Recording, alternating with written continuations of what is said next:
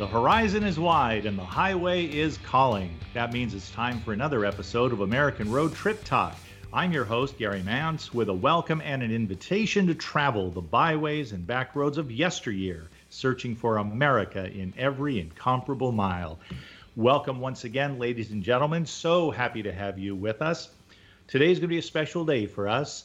We are going to talk to the very esteemed, the very famous, the very beloved JoAnne Worley in her capacity as president of Actors and Others for Animals.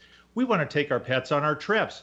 Road trip with your best friends, your animal friends. Of course, you want to do that, and you want to do it in the right way, the smart way. Before we get to that, we want to say hello to Thomas Arthur Repp. He is co founder of American Road. Thomas, glad to have you with us. Oh, it's always good to be here, Gary. I found out we were going to have a celebrity guest. Once again, it was time to call Thomas and bring you in, the big gun. So we're delighted to have you with us. I know you have your questions and your reminiscences ready. We also want to say a quick hello to our producer, Eric Ryder, always doing a great job for us, preparing the show, and he's operating the board as well. Here we are ready to talk to JoAnne Worley, who needs no introduction, but she's going to get one anyway. And we'll do all that and commence our conversation. JoAnne Worley, you and your road tripping pets. That's coming up right after this.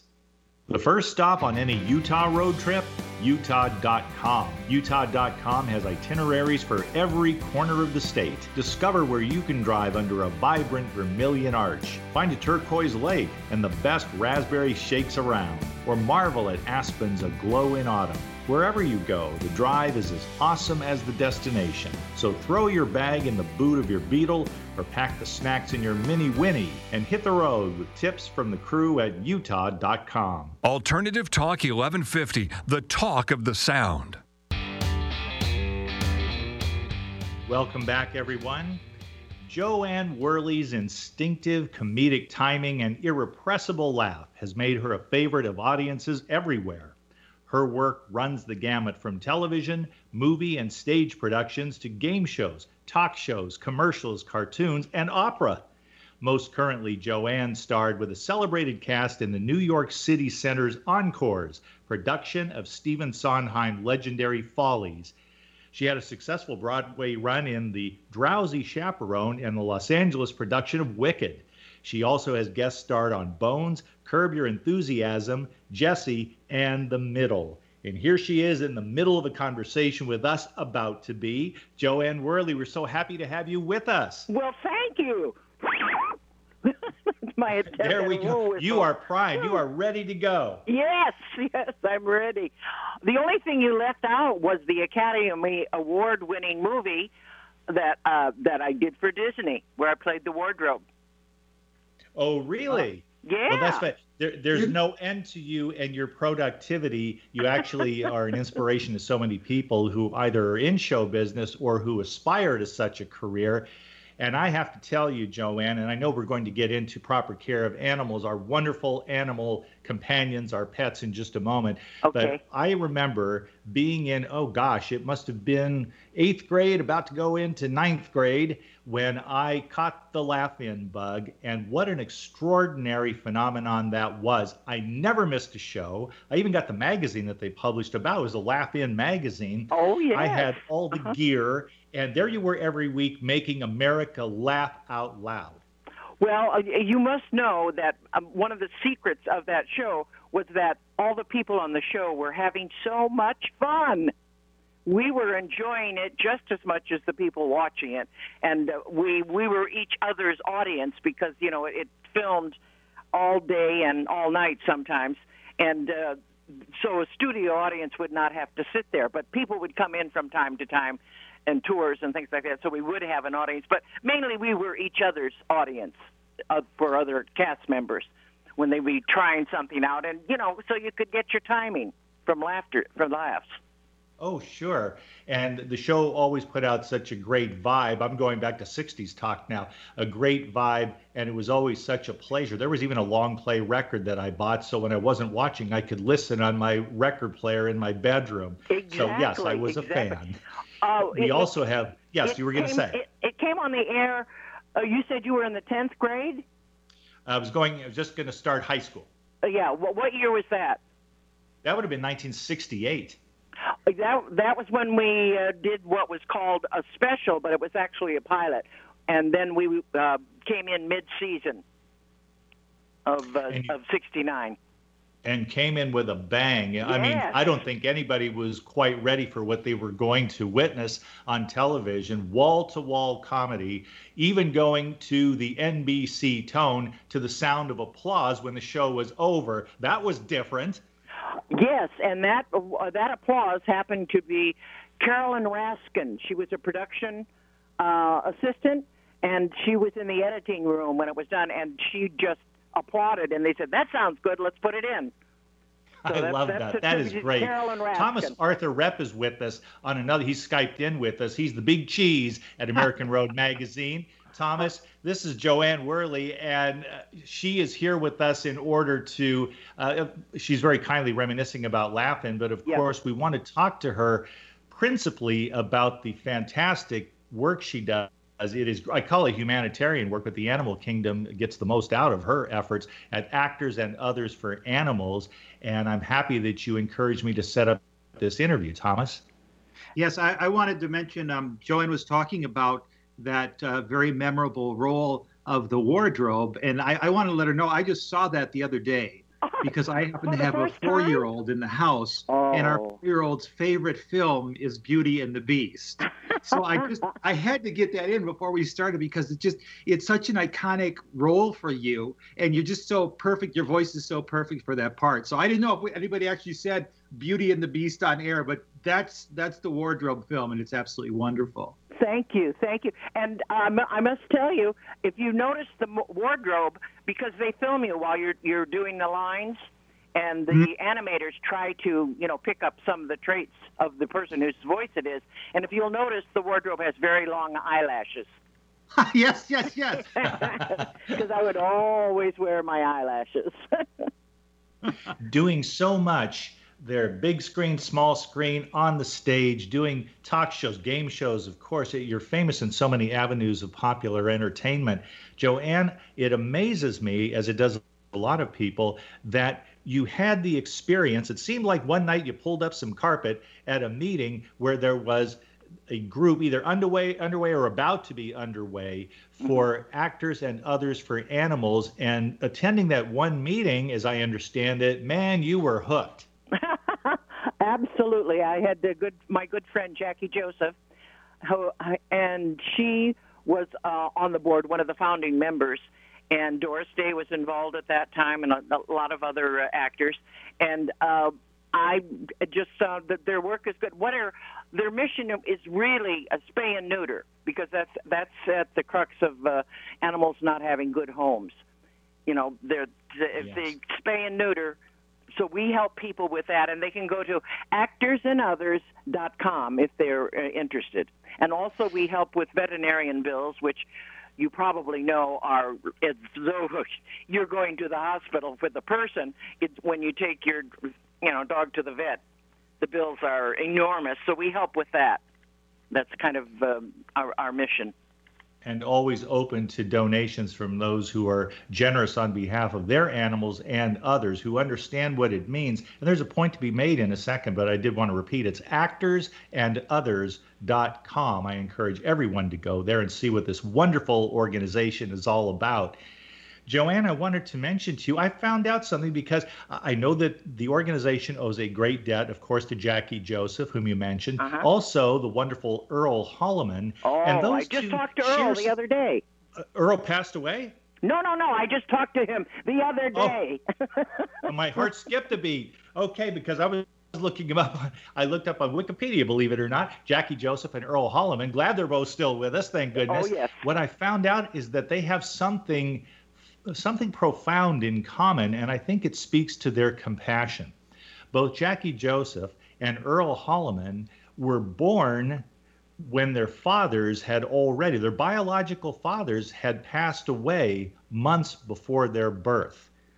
I was very surprised to learn that. But what it told me is that when you have a void in your life, when you're born into a situation that people would not expect to be in, and they come to realize, wow, I don't have my biological father, it leaves a void. I also think it creates an opportunity for compassion that can be uniquely filled by giving love to animal companions, and that's lasted the two of them for a lifetime. Well, that's that's a very interesting tidbit. I knew that about Jackie's father, but I didn't know that about Earl's. Uh, yes, as I recall, Earl's biological father passed away seven months before he was born. Oh dear. And then he was adopted out. All of the kids were in that family, and I thought, you know what, yeah, that would put me on a search, a search to receive compassion. But then it seems almost inevitably we would look for opportunities to express it to because because to be without in that fundamental way would open your heart to sharing love with animals. And god knows there are animals in this world of plenty who need the love of human companions. And especially now when we're pretty much in lockdown our animals are our main well my animal. And i i have a, another rescue and who goes everywhere with me. So we can talk about traveling with our our pets because uh, my audition for the my new animal, I say new, I've had him about a year now, was to get into the uh, cloth purse that I carry him in on my shoulder, and it's it's made out of uh, material so that it can breathe as opposed to plastic or leather or something like that. And he's just uh, such a good boy. He, he goes everywhere with me. And that's your Yorkie or, or a new animal? I, the new animal, it, uh, I love him so much. Cupid is his name. My Yorkie was Harmony, God love her. And now I have Cupid. That was his given name. And when I, I saw him on Channel 7, he was the pet of the week. And I said, That's my dog. I knew it. Oh, that's beautiful. and I took that the bag, great. and he got in the bag and on my shoulder, and off we went. And and that takes wonderful. us to perhaps the main topic of this broadcast, which is people loving their pets and wanting to be on the road with them safely and keeping everything from diet and exercise to veterinary care. If, uh, God forbid, that became necessary, you'd want to know what to do, or even something as relatively mundane, JoAnne, as finding places. And I think you're an expert on this finding places where you can stay, where your pets will be welcome, because let's face it, not everybody who owns a hotel wants pets around, unfortunately. Well, I wouldn't go to their, that hotel if they did not accept my pet. I wouldn't be there. No, So- I, I don't blame you at all. No. I, I could tell you stories about my own travels, especially when I moved from Los Angeles to Seattle Uh-huh. there and was heading up there up uh, that whole California coast and then I 5. And it seemed like it was, we had a devil of a time, me and my partner at the time, finding a place each night where they would take pets. And more than once, we snuck the pets up the back stairs while I was distracting the clerk at the oh, desk. yeah. I got to make a distraction. well, uh, I have had uh, you know little dogs, so it's easy to sneak them in. Oh, how, yes, how that's big were right. As your we dogs? did. We had two Yorkies, as a matter of fact, and a cat. It oh, and the a cat. Oh boy, you had your hands full. I heard this, and I I uh, haven't had a cat except when I was growing up. Uh, and I hear that when you travel with a cat or you change residence, you take a little bit of olive oil and just put a dot of it on it, on the cat's nose, and somehow that doesn't make the cat try and get back to its um, old home. Wow. Okay. Well, I had never heard that before. That's some pretty good advice. I've always heard that cats don't travel particularly well. Doggies, of course, always want to be with you, but cats are, are much more territorial in that way. A- Thomas, when you, you make a living and a very nice one, telling people how to travel to best effect, to make every bit of travel an adventure whenever possible. Do you travel with animals, you and Becky, or do you have people ask you, how do I handle this situation? I got two dogs and a cat, and we're not in an RV, so what do I do? Well, honestly, I'm a wiener dog guy. Ah. so with Alan I'm, Seuss. I'm a longtime wiener wiener dog. dog. owner, and I've been everywhere with uh, Becky and I have traveled uh, cross country numerous times with uh, anywhere from two to four wiener dogs in in tow. Oh. Um, I highly recommend it. It's it's great to have them along. If they're smaller, I think that you have an easier time. Mhm. Um, JoAnne mentioned that you know hotels hotels now motels are I think much more accommodating, especially in the last ten years Mhm. of um, people bringing pets. But we never really had a problem with that. We would make sure that you know we stopped about every hour or so and, and got out and let those little pups you know walk around on a leash at, at a Mhm. rest stop. Um, you know we would try to make sure that they got that exercise. We had little crates. We would take them uh, in. We would crate them to go in and out of the hotel. And Uh-huh. sometimes we'd actually have to put a little blanket over the crate going in or out, so they wouldn't panic when they saw all of these people. Because our Yeah. wiener dogs were a little bit high strung. But once you got them into the hotel, you let them out of the crate, they were fine. It would be like they were at home. They were with you, and I think that's an important part of it. Um, you know how comfortable they are um, with their caretaker. Um, so I mean, we just we've had so many wonderful times traveling cross country with wiener dogs. Uh, uh, like I say, I'm a wiener dog guy. well, I think we, sh- Tom, Thomas, because you're the head, the president. Is that why your name is Thomas and not Tom? No, my name, my, no, no. My name's Thomas because I was, I was. True story. Uh, uh, quick uh, side note. Um, my name is Thomas because I was named after my father. And when I was very young, my parents sat me down and said, "You can be Tommy or you can be Thomas, but you can't be Tom because that's your dad." So, so that's how I ended up with Thomas. That's a true story. Oh, that's great. JoAnne, when we when you plan to go, and please share with us a little bit about your own travel planning. This is going to be helpful to a lot of people who really want their pets with them. Do you do you look for places that offer something of a concierge service rather than simply a kennel or okay they can be in the room? Uh, I I would, uh, as I said, I would research the hotel. It's easier now with Google and everything. You can find out so much information, and you would just if they're pet friendly. Uh, I don't need a concierge uh, because I'm the one. I don't want anyone else walking my dog. Right. No, Yeah. no, no, no. I get to do that, and uh, and uh, I take their dishes, you know, their their food and water dishes with them, and a, a, a blankie, or their. I because I have such a little dog, I can take their little dog bed, Yep. and I Yep. always find it. Uh, that I have to because I have a little dog. Maybe you did this with your wiener dog, uh, Thomas. You have to have a footstool because my my doggies sleep on my bed, and even with the dog bed on the bed and the dog is in it, but they have to jump up pretty high sometimes. And I find that hotel beds are getting higher and higher as they make it easier for the people to get in and out of bed. So I always have to look for a footstool situation in the room. And sometimes I would have to call down and ask if there was uh, uh, something to put at the foot of the bed, you know, to kind of break up the jump for the, the dog. Yeah. Sometimes you can take the chair that is at the desk and turn it sideways, and uh, you know, so that the dog doesn't have to jump that high. With We the- actually got a, a puppy ramp that we would use, oh, and we would uh-huh. take it and we would let them, you know, access the bed via ramp. yes, Uh, on those times if we forgot the ramp at home, um, they were trained well. They wiener dogs are, you know, they're pretty short-legged, oh yeah, and they they would know not to jump off of a bed unless we lifted them off. So if we Oh. didn't have the ramp with us, we would just lift them onto the bed and lift them off. But yeah, they always slept in the bed. I mean, that's what a little dog's for, right? oh absolutely, and you have to be careful not to roll over on them. Well, that's that's Yeah. absolutely true. Um, Yeah, It's- I, I it's- had a ramp situation uh, that I used for a, a- doggy, and uh, I found that actually I had it made.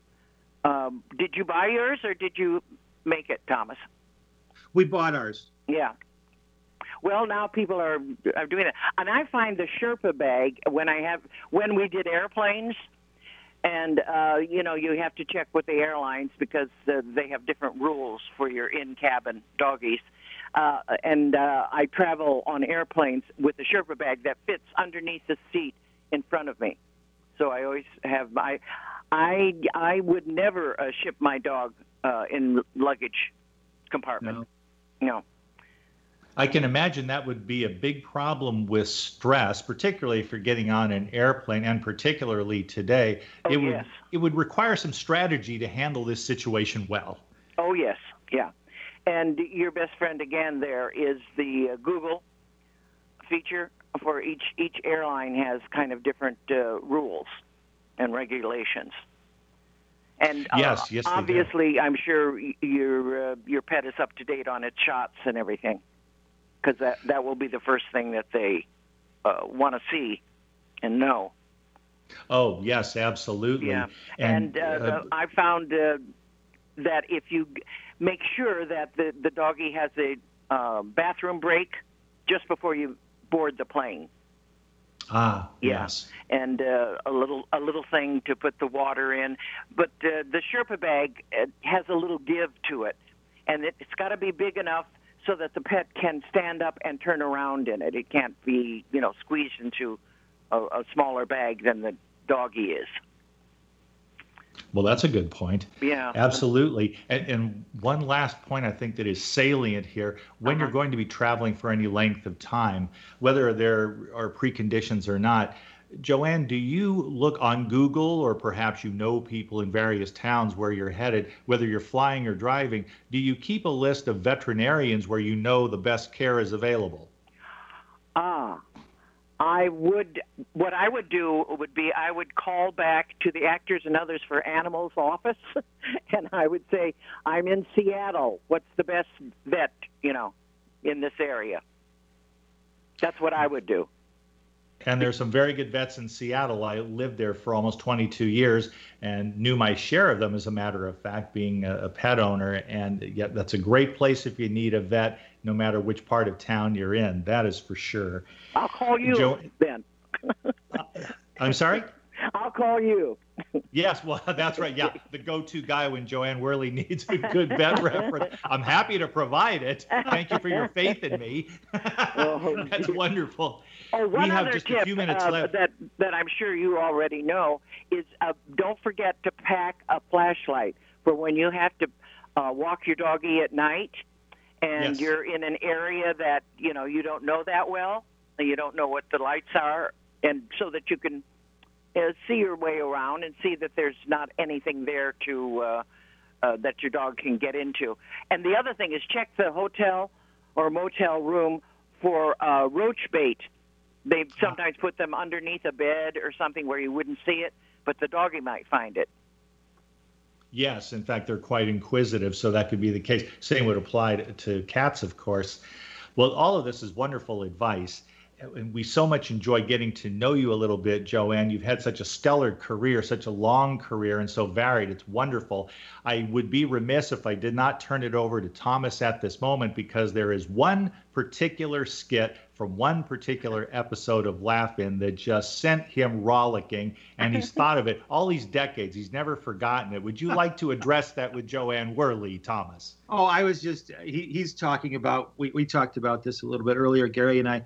Um, Laugh-In did a, a tribute once to the family car, and they did a, a, a large musical skit.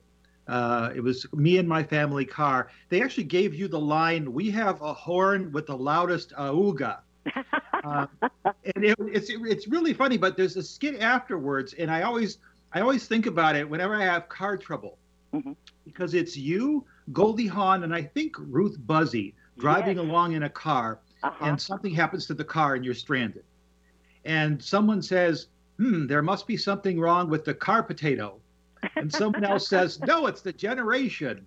And then the third person chimes in and says, no, it has to be the Sicklanders, the Sicklanders. So my question to you is, um, with all your travels, are you a, a, car person or, or um, are you more of a car potato person? Because I'm more of a car potato person, even though I travel a lot. I Yeah. don't know a lot of the mechanics, and I just wanted to ask you that question. well, I, I happen to have a very excellent mechanic, uh, so I you know turn the all those things over to uh, to him. But uh, when I was in high school, I bought my first car because I worked at a truck stop um, on Highway 41 and Route 2, and I uh, was able to buy my own car. And I and the the truck stop was attached to a gas station.